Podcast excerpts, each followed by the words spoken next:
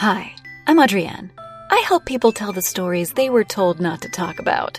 Maybe by their own inner critic, maybe by the world. Either way, I'm here to serve as a kind of story midwife, birthing these beautiful naked narratives and helping them thrive. Telling our own stories and speaking our own truth should be the easiest thing in the world, but it's not. We all get blocked. We all feel censored, stymied, or silenced at times. We struggle to find the right entry point, to articulate the message we want to convey, and to identify the ideal audience to receive it. And that, my friends, is where I come in. I'm a professional brand voice consultant and story coach. I help entrepreneurs, solopreneurs, storytellers, and anyone else who is ready to start living out loud to deliver their authentic voice directly to those who most need to hear it. Are you ready to get authentic? Good, because that's allowed.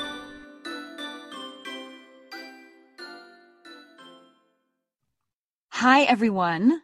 I am here with Jody Borelli. Jody, I'm going to ask you to introduce yourself to the folks. Hi.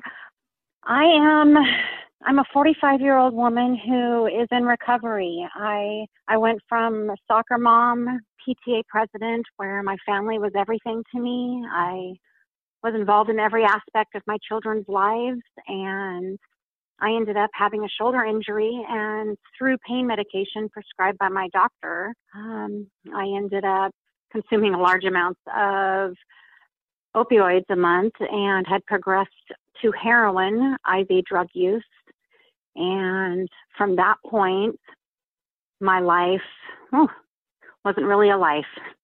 Yeah. I was hopeless and I didn't want to live and I didn't want to die. And I am wanting to share my story just to provide a little bit of hope to this hopeless situation of addiction. Thank you so much for doing that. Um, just so the folks at home know, I did not know what Jody's story was going to be, and it's getting me a little choked up because uh, my uncle, who I was very close to, actually um, died of a drug overdose in a very similar situation. He I'm was sorry to hear that. Yeah, he had he had an injury and was prescribed a, a painkiller by a doctor. Uh, became addicted to it. Couldn't get more of it because they started controlling it more and more, and started using uh, like horse tranquilizers from a vet friend of his, all kinds of things. And eventually, it killed him. So I am so glad that you're here to talk about this today because this is super important. And thank you for being alive and for giving us hope. Yeah. Thank you. Um, I'm sorry to hear about your uncle, and I can, man, I can relate to that. My yeah. in between spring and summer quarter of this last year, June 14th, my stepdad had um, he was he was a pill addict, and he got his oxycodone 30s from the wrong person that day, and mm. they had fentanyl in him, and he died of an overdose. Oh. Um, so it on so many levels hits it hits home to not only me as the addict, but also as you know someone enduring somebody else's pain and seeing how it does affect the whole family and everybody, and on Absolutely. such a larger level. Absolutely. So, what I usually start with is where does this begin for you? My story? Where does my story begin? Yeah, where does it begin for you? Um, it's interesting because my first instinct was to say like how my addiction started, but my story actually is beginning now. oh, that's beautiful. oh, I've chosen to live, right? I've used this hopelessness term and I the fact that I didn't want to live and I didn't want to die. And that is such a miserable place to be. Yeah. And to be honest with you, my story starts now. My story starts with my redemption, with receiving love from my kids again. Mm. You know, I can't live in the past because if I'm living in the past, then I'm not moving forward. Absolutely. Is not, and it's so easy to live in the past, right? Mm-hmm. But so yeah. tell me more about that. Tell me more about the redemption. Tell me about how recovery has healed you and healed your family? So I, the, I love musicals, okay? The first musical I ever saw at the age of 22, which is my birthday, July 22nd, and so it's I have a I have a number thing, uh-huh. and it's Les Miserables, uh, written by Victor Hugo. Yes. And it's a story of an ex-convict seeking mm-hmm. redemption, and that story has just played through on so many different levels of my life. Who and elements in my life. Um, Valjean. yes, yes. Okay. And for me, I am seeking redemption for all the pain that I've caused to my family and my friends and loved ones. Yeah. I just received a Transforming Lives Award. and my essay, the opening quote on it is He who opens a school door closes a prison by Victor Hugo. Oh, wow. And redemption is huge for me because publicly my family also felt the embarrassment of everything that I had done. I was ended up on Washington's Most Wanted. Wow. As um, the Ulta thief, capture number 805. and, um, you know, my, so, okay, so when, when you're on the streets and you're needing to be high every day from heroin or you're severely ill. Right. Typically women do two, one of two things sell themselves or you acquire items to sell, also known right. as boosting. And my previous life, I lived a very privileged life. And so I knew my high end women's products. I knew how to manipulate systems and how to, anyways, acquire items. And uh, so I would go in and steal from Ulta and Sephora and Mm-hmm. Every drug dealer has their main girl and quite a few little side girls, side bitches, of basically. Course. And, yeah. And what a better way to keep them all happy than with makeup, perfume, and other various high-end women's products. And sure. so that was my hustle. That's what I did. Uh-huh. And um, I have this weird knack of whatever I do, I do well, and even when it's for evil. oh know? hell yeah! You know, if you're gonna do something, so, do it 100, percent baby. Right. so I ended up on um, on Washington's Most Wanted. Okay. And you know what's so funny about uh, about that video clip. They had my, I, I hadn't even weighed that when I was pregnant with any three of my kids. And I was in such a workplace that that's what bothered me was the weight. Not that I was mm-hmm. on there or anything because mm-hmm. I knew, you know, I knew what I was doing, but it was a weird frame of mind. Anyway, so all of this was publicly, um, you know, done on TV and my kids were in high school, in middle school. Mm. Oh. Um, yeah, you know, of course they were teased and so I am on a mission to to have some redemption. Um, yeah. You know, to make my kids proud of, and they are. They tell me they're proud of me. Um, every chance that they get, and I have been giving them a lot to be proud of lately. So, tell me more about that. What are you even doing to make them proud? Oh goodness, I um, well, I have a 4.0 at and uh, where are you going to school? I just, you know, I'm I'm going to school at Whatcom Community College. I'm in the substance use disorder professional program. Oh, awesome! I'll be graduating in June with an associate in science, um, substance use disorder professional, and I am so thrilled um, to have that 4.0. And my kids understand right now how hard it is to attain that. My oh, oldest yeah. son graduated from Wazoo and owns a home and two dogs and could not, I could not be more proud. And my son Joseph and my daughter Angelina are both in college right now also. And they understand how hard it is to work at keeping a grade up. And I found that I often I often brag about my one big accomplishment that I feel that I'm most proud of is I got a solid A out of statistics, and mm-hmm. that was. Oh, I hear that. That was some wow. That was determination every day. I was up at like four or five in the morning, you know, making sure that I did the daily homework. Just yep. very very focused, I guess is the word. Yeah. I mean, you have such a clear motivation. You have such yeah. a clear reason. And that's beautiful. I, yeah. I wish that everyone had that, had that crystal clear, this is what I'm doing this for every day. Mm-hmm. Mm-hmm. I think it would yeah. make it so much easier to stay focused.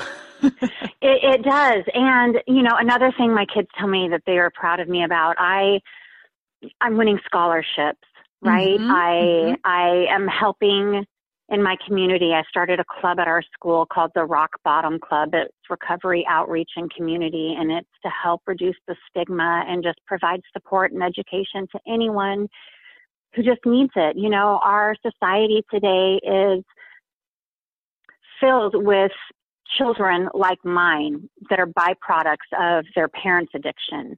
Yeah. Right? They we lived in a gated community uh, up at Lake Tapps and it wasn't like I was on the streets or doing, you know, when I was with my family. Um, I I ended up through well, through prescription pain medication mm-hmm. going down that path, but that's not how they knew me, right? Yeah. Um, it's so these these awards, I I don't know these. I feel like they mean more to me just because there are reasons for them to tell me that they're proud of me, and I long to hear those words. Yeah. That is the most important thing to me in the world right now is to know that my children love me and are proud of me. And I know I can speak for many in addiction and recovery that that encouragement and that mm, the encouragement and love and support that is shown just through acknowledging these little triumphs yeah it's it's so motivating so it's say so more motivating. about that what are the things that family members and loved ones of people who are in recovery, how can we help? What can we do that really helps? Show support. It's uh, such a it's golly that is such a hard thing to say because there's a there's a point where the family has to kind of be like, okay, I've done enough. I, am to the point of enabling. I have to stand off, right? And so right. That's you can be supportive. Balance, right? yeah, it's a fine balance. And there's a, you know, I don't, for me, what I know what's working now, and that's really all that I can speak of, is my family listens to me. They allow me to express how I'm feeling. I've yeah. always been that way, but I'm able to articulate it better now. Yeah. And they're able to tell me it's okay. Yeah. Right? Um, I feel like all addiction comes down to pain avoidance, right?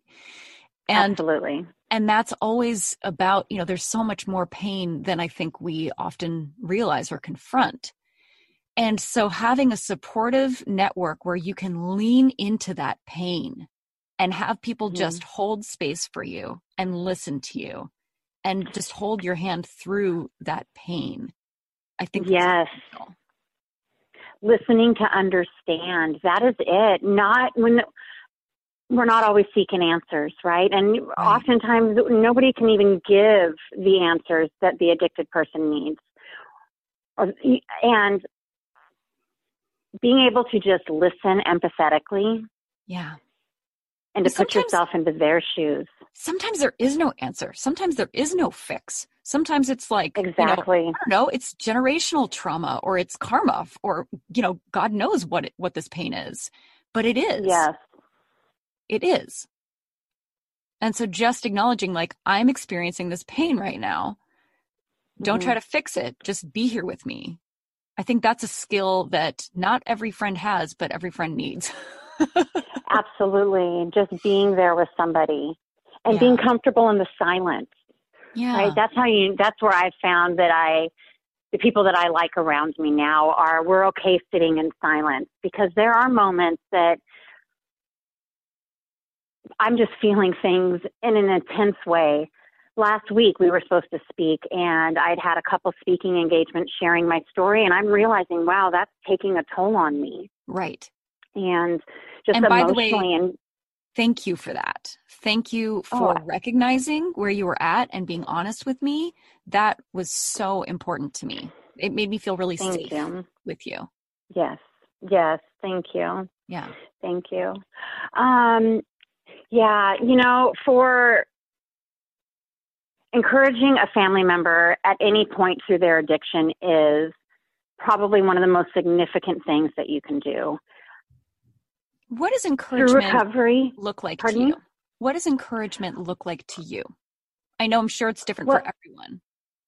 Yeah, yeah. Some days it's, you know what, I'm glad I, some, I, got out of bed today. Good job. You know, Mm, encouragement that I needed early in recovery as to where I'm at today yeah, is very different. sure. Um, right now, right now, I have people encouraging me to not be scared to go for my go for my dreams and not to let anyone dim my light and to speak my truth. Right, speak out so others can speak up. absolutely. Before, I needed encouragement along the lines of, you know what, you made it to you made it to IOP today. That's great. Okay, you've had two months clean. You know, kudos. Just these little kudos and acknowledgement of clean time and milestones were so important to me at the beginning. absolutely. Yeah.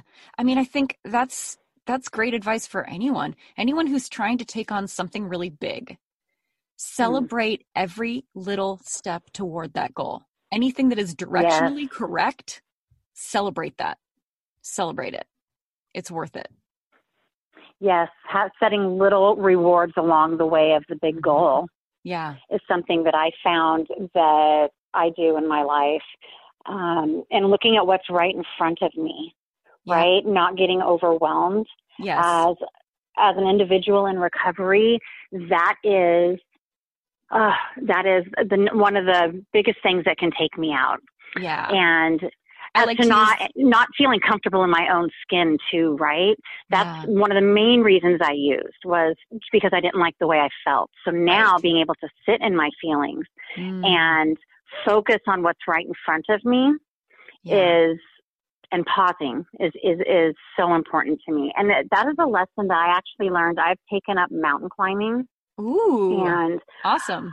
I I had summited the North Twin Sister. It was about a year and a half ago now, and I was getting a little nervous because we didn't we didn't rope up or anything. And as we were making our ascent, I started getting paranoid and nervous. And Rod had just said to me, Jody, if this if this rock was in our front yard, you would be okay. It's the exposure that you're scared of. So if you look at what's right in front of you, you know, don't look up because the clouds are moving. It's going to make me dizzy. And if I look down, it's like, wow, I'm up pretty high. I'm dizzy again. But literally, if I l- look at what's right in front of me, Right. then I'm able to able to focus.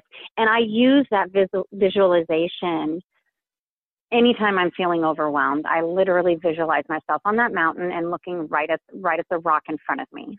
I love that. I was going to say, I often use the metaphor of headlights that, you know, if you're in a car, like you just have to worry about how far, you know, as far as you can see with your headlights. You know, just Mhm, get that mhm. little bit forward and then worry about the rest Yeah. later. Yes, yes. You can't look forward and you can't look behind either. That's right.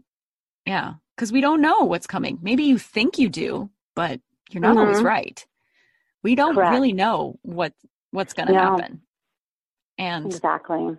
yeah, and you know, of course, it's important to process the past. You know, you don't want to just pretend Mhm. like it never happened. But at the same time, dwelling on it is, of course, not very healthy.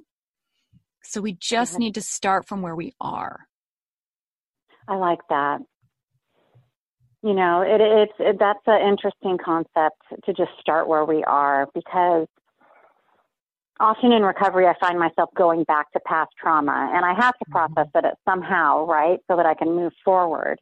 But Right. not getting stuck in that negative cycle Right. is Or- so important. And so it's pardon?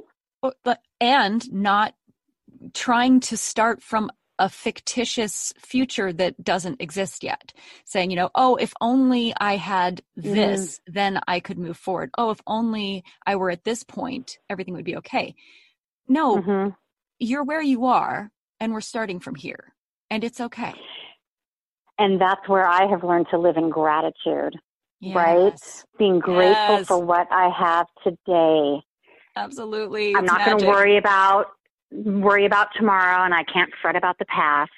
But I will tell you what, having having gone from the lifestyle that I had mm-hmm. to literally nothing to a duffel bag of clothes that I would lose or get stolen from, you know, often while living on the streets in Tacoma. I lived off of 38th Street for God's sakes. And ha- right? That is. Yeah, yeah, it's pretty tough. And you know, literally having nothing and not even being able, being able to shower. Yeah.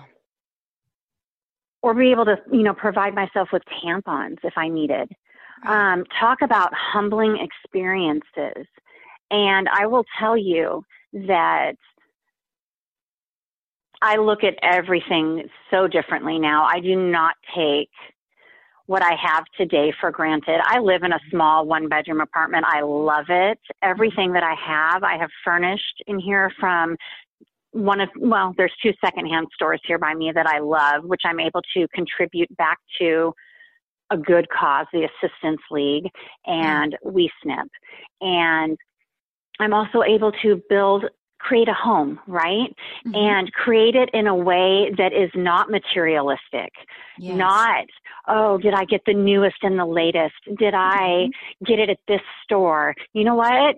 I did live that lifestyle. So here's a benefit of that. I do know my brand. So when I'm shopping, of course, I look, you know, I'm able to look and pick up things that are pampered chef or party. I loved home parties when I was a stay at home mom. I sold Cookie Lee jewelry and I was, I was a top produce, you know, top seller. And, uh, it was just, it was a fun, I loved that stuff. And so anyways, it's a fun therapeutic little treasure hunt for me, right? Yeah. Um, and the details which brings matter. back memories. Mm-hmm. Those little Pardon? details matter. Yeah, yeah, yeah, and it's it's a fun way for me to also stay clean, right? Because it's keeping me busy. I'm not just sitting at home doing nothing. And with my with my um oh, we'll say obsessive compulsive addictive behavior. you know, I go on these little tangents of teapots. I mean, I think we had oh my god, like 30 different teapot sets here because I was was never allowed a tea set when I was a child. I verified yeah. it with my mother recently, and she said I didn't like them. So I have just wanted to create these fun tea experiences for for people, right? Oh, well, awesome. I ended up giving them all away, and I'm so grateful that I was able to do that. But what that did was that got me into these these stores where I was able to talk and organically they invited me to come speak for them right? Mm-hmm. Yeah. Um, and so I was able to cultivate these relationships in a healthy, normal way that just feels so fulfilling as yes. as I don't know, I just as an as a human right now. It it just feels good. So I want to really congratulate you on that because this is a very very important piece of recovery to find a new game. The mm-hmm. way that our brains work is that they have these little paths, right? And the more you go down that path, that the more that groove kind of gets stamped down, right? And it's really, really difficult to get out of one of those grooves. And you can't just stop. Like that's not a thing. You can't just tell your brain, stop. You have to find a new groove because it always mm-hmm. has to keep moving forward. And so when you find a new game and create a new groove, and the more you do that, the more that other groove kind of starts to go away. Mm-hmm, you're reinforcing the new groove. That's right. So yeah, I'm so glad you found your new groove. and I Thank just really, you. really encourage you like, yes, you're right. It is really important to have a new game and just enjoy the heck out of it. Absolutely. Yes. Yeah. So I think we've kind of covered who needs to hear this because obviously people who are struggling with addiction or people who are helping people struggling with addiction need to hear this. Mm-hmm. But the next question I usually ask is how how did this change you? And I can already hear that it changed you in a lot of ways. Mm-hmm. And I mm-hmm. want to I want to acknowledge that, you know, I, I've found that when you the gift of poverty, I guess, is that you realize mm-hmm. how little you actually can uh, live on and and buy. And it's kind of amazing, actually, what we can do as humans and how no one can ever actually take from you what is yours. Do you know what yeah. I mean by that? Absolutely. I think I do. And so I think you know I'm hearing from you that that that you've really realized like what what is yours and how to celebrate that now. And I hear mm-hmm. from you mm-hmm. a lot mm-hmm. about gratitude. And I'm wondering if you have new um, practices now that help you kind of keep that discipline of gratitude sharp that you could share. Um, yes, I do. So, well, I was in jail. I did a lot of reading, right? I, I basically would read a book a day. And I'd come across the book The Secret, mm. Laws of Attraction, Manifestation. And what a better place to start practicing things like that than Absolutely. when you're sitting in jail, right? Yeah. Yeah. And trying to find something to be grateful for.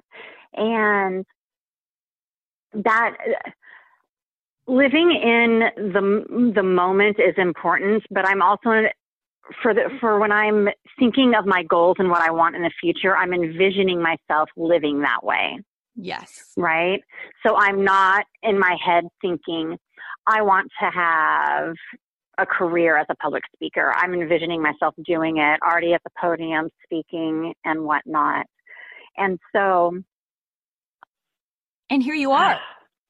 and here I am. I'm doing it. You're doing yeah, it. Yeah. And it's crazy. Daily, I uh, honestly, that that is probably the single thing that, that's probably the only thing that I really do uh, for myself to to focus and to I'm sorry, I'm having a hard time here articulating what I'm trying to say. Take your time. I found the power in living out my dreams as if I have already owned them. Yes. And every time that I am revealed one of my wishes, right? Or something that I have envisioned for myself, it just solidifies how powerful my thoughts and my actions are for my future. Does that make sense? Yes, 100%. Okay. I okay. think one of the most powerful things I've discovered in the last few years is marrying uh, if you want to call it prayer or manifestation or you know future envisioning mm-hmm. with emotion and so you're not just thinking about oh you know uh, picturing yourself up on that stage you're actually experiencing that emotion that you're mm-hmm. you will mm-hmm. have when that comes to fruition and that i think is what makes it real that is the missing piece for a lot of people. It's just realizing that, you- and that's the that's the big piece for a lot of people. It's being in tune in that right frequency as if you're right now and living it living it now but what you want to have happen in the future. Does that right? Yes. It's, and you have there, to tap into that emotional frequency. You can mm-hmm. about like you know oh here i am in my misery and, I, and my pain and i'm you know wishing like oh i wish i were up on a stage no it's you're feeling what you will feel when you are up on that stage that bliss that exhilaration that joy. Yes absolutely. When i'm envisioning myself up on a stage and at, at any venue and i take in a deep breath i close my eyes and then i just exhale it out and then it centers me and i'm able to focus on that goal for the day What's your goal for today? My goal for today is to really just get through the day with ease and to be able to prioritize all of the all of the ideas and things that are going through my head number one mm-hmm. and being able to prioritize just the events that i have coming up that i'm mm-hmm. needing to prepare myself for so what is the most important thing for you in terms of preparing to tell that story is it about focusing on just the meaning, the message, the takeaway that you want them to have? Is it about rehearsing the words so that you don't stumble over them? What's the most important thing for you in terms of preparation? Probably the take home message. Yeah. You know, I feel that if I'm able to articulate everything with with just perfection and ease and it's not real. Mm-hmm. Right? If I'm rehearsing yeah. what I'm going to say for for questions and it's not real. I'm a real person. I'm a real person in recovery who has real anxiety over right um articulating myself correctly for a couple reasons. Number one, I have 11 of my own teeth in my head, so I have partials. There's hardware, right? So I have a hard yeah. time sometimes articulating things.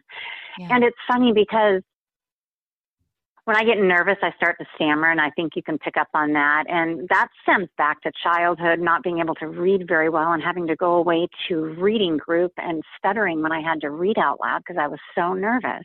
Yeah. And it's funny how those things start to come back, right? Yes. Um, but it but, makes you so relatable. It makes you so likable. Exactly. Exactly. And I have found through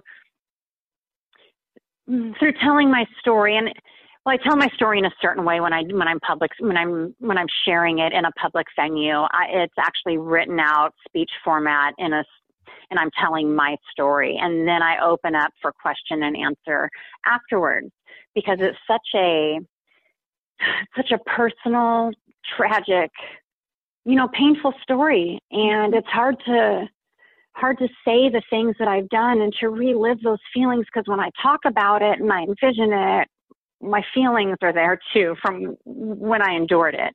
Of course. And so, yeah, it's. Yeah, I have a whole memoir uh, that I've written, a book, and I really want mm. to read it out loud as a series, you know, as an audiobook, essentially. Um, and I have not had the emotional fortitude to get through it mm. yet. Yeah. it's just a lot it's so it's so much more emotionally draining than you expect it mm-hmm. to be because it's like oh it's so many years ago now it's 10 years ago now why is it still so fresh yeah. exactly Exactly. Or I'm doing so well and things are so good. So mm-hmm. why is this so hard to talk about? Well, it's hard to talk about because that pain is still there with my children. Just because things are good on many levels with us now doesn't mean I didn't cause it and that they don't still feel it. Right. You know, and so yeah, I like I said last week, I really was feeling that mm, I was emotionally taxed. We'll put it yeah. that way. Yeah.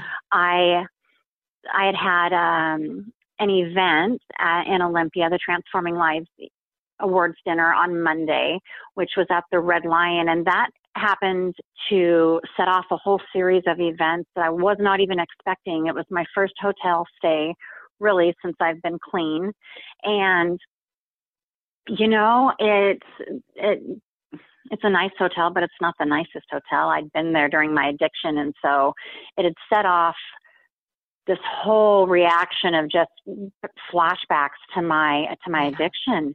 And i'd woken up at one in the morning to other people screaming and fighting in another room and it was just i ended up having a panic attack in the morning. Yeah. and you know and then um goodness and then on wednesday i came home or Tuesday I came home. Wednesday I spoke for the criminal justice department at Whatcom Community College for their club, and it was amazing. It was great. And it was I spoke in front of the cops, right? And yeah. so they were so inviting, and it was just warm, and it's probably the most welcoming events that I've had, and that was emotional. And then on Thursday I had a video interview for an iCatch grant that they were they're sharing my story. Mm-hmm. And so that was another hour of sharing my story. Yeah. And yes, it's draining. Yeah. It, it, it is so draining. Okay, so I'm going to do something that I'm hoping will give you a little bit of energy so that you don't okay. from this feeling drained, but feeling like you helped. So, what I want you to do is mm-hmm. just envision right now that you are talking directly to the people who need to hear this the most. Like you have them right here in front of you. And I just want you to take a moment and give them hope. Say exactly what you want to say to them.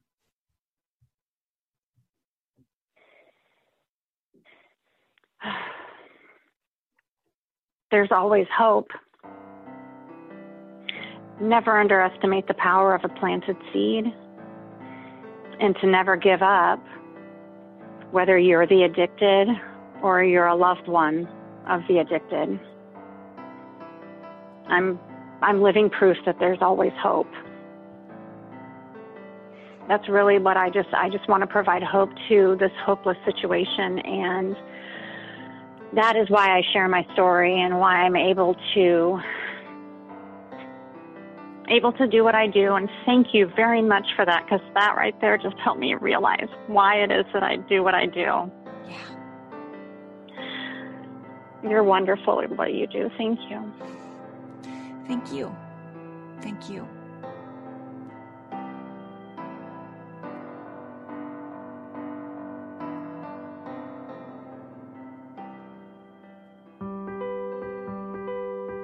Thanks so much for listening. I hope you found this episode inspiring or at least entertaining please subscribe and tell all of your friends to subscribe and, you know, like me and rate me and say nice things about me on social media. All that stuff really matters and it costs you zero dollars. And speaking of things that cost zero dollars, I give out 20 minute consultations for free for new clients. So listen, if you've got a story you're not telling, a brand that's in need of an authentic voice, or a brand voice that's in need of great content and an audience to enjoy it, I would love to help you out. Head on over to my website, that'sallowed.com, to find out more. Are you ready to make your voice heard? Good, because that's allowed.